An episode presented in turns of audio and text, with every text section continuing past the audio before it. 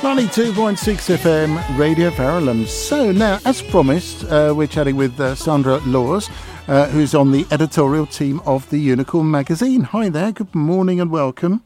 Good morning, good morning. And who do you share that uh, sort well, of uh, still two stuff of us with? who run this magazine now. Uh, that's my, my colleague Clive Batkin, who is based in Harpenden, and we, we run this together on a purely voluntary basis. It, the magazine has been going for 36 years. We didn't start it, but we're carrying on the fine tradition. It's amazing because actually I met you the other week and we decided to have a chat on the phone. And um, I must say, I had thought in my mind, in the back of my mind, that it had actually finished as a magazine because I hadn't been receiving it for so long. But I used to receive it from um, the original people, I guess, I that guess you had did. done it Yes, when, it- when I was on Three Counties Radio. Ah, yes, right. Well, this, the magazine was started in the early 80s by two lovely people, Alan Creamer, who was a printer in, in, in Luton, That's right. and Theo Thomas.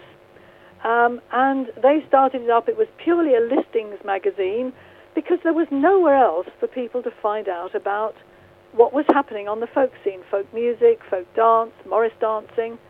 And you had, in those days, pre internet, all you could do was sort of pick up leaflets or just ring up the clubs. And then, of course, as time marched on, um, in 2012, Alan decided to retire and sell his printing business.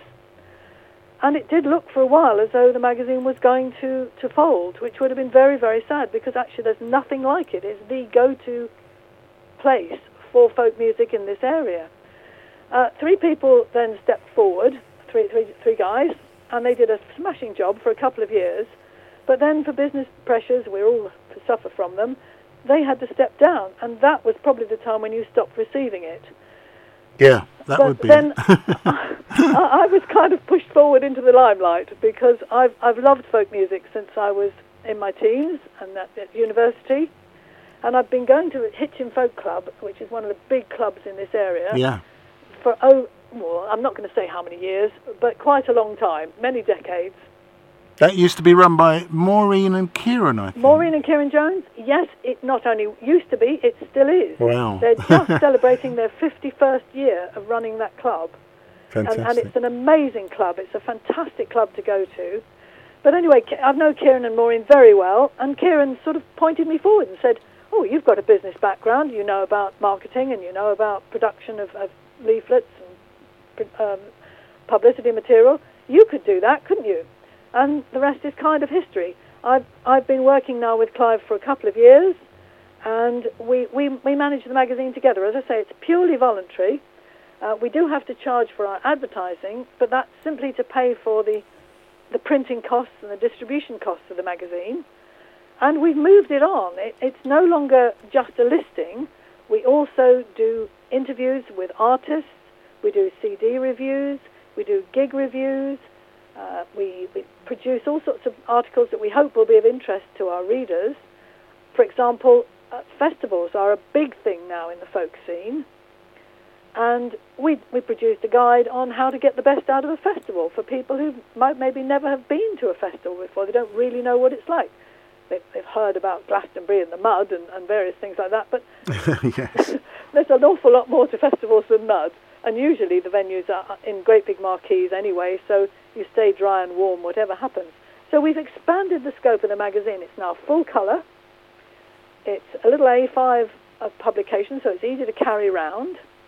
It's usually about 48, 52 pages, and we, we, we cover the whole of, of everything that's happening in, in the folk scene in this area. So Hertfordshire's right in the centre of our catchment area, but we also cover Bedfordshire, Buckinghamshire, Cambridgeshire, and Northamptonshire, and bits of North London. Jolly So- good, yeah. If you want to know anything about the folk scene, that Unicorn is the go-to place.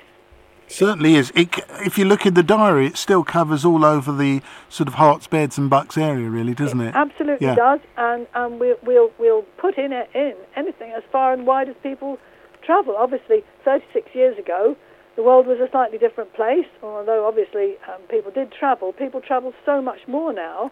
People will go to festivals all over the country.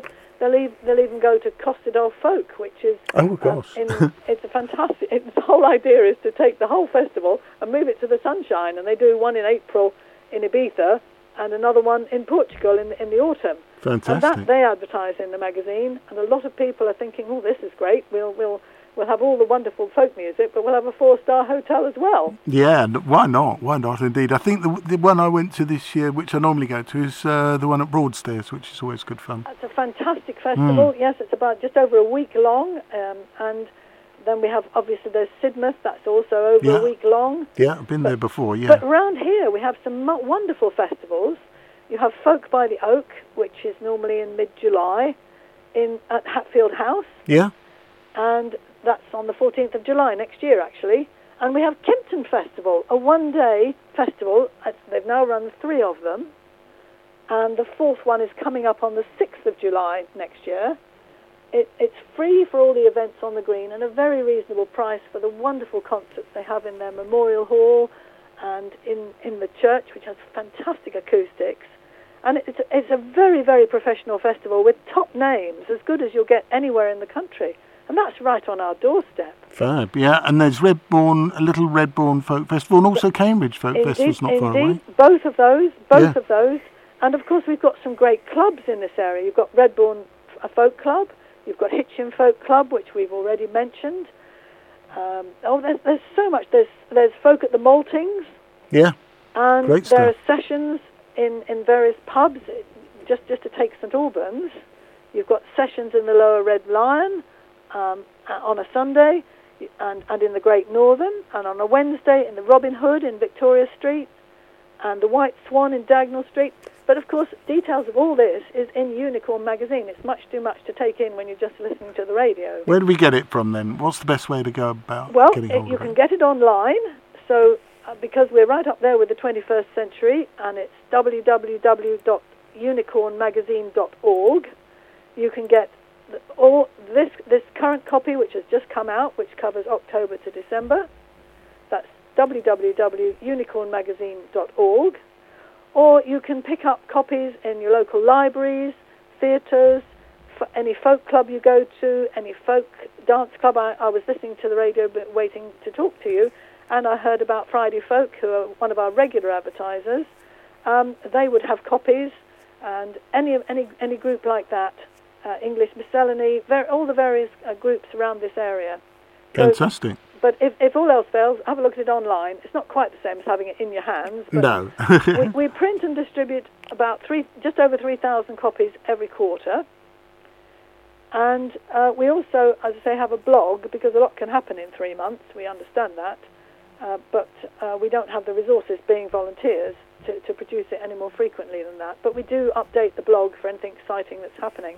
All right. Well, thank you very much for chatting to us. We'll chat again, and uh, good luck with uh, the next uh, edition. We'll look out for that. And, Yes, uh, that will be out fantastic. in December and we'll cover January to March. So, Unicorn Magazine, the go to place for folk music and folk dance in this area. All right. Thank you very much for joining us on the programme today. Cheers now.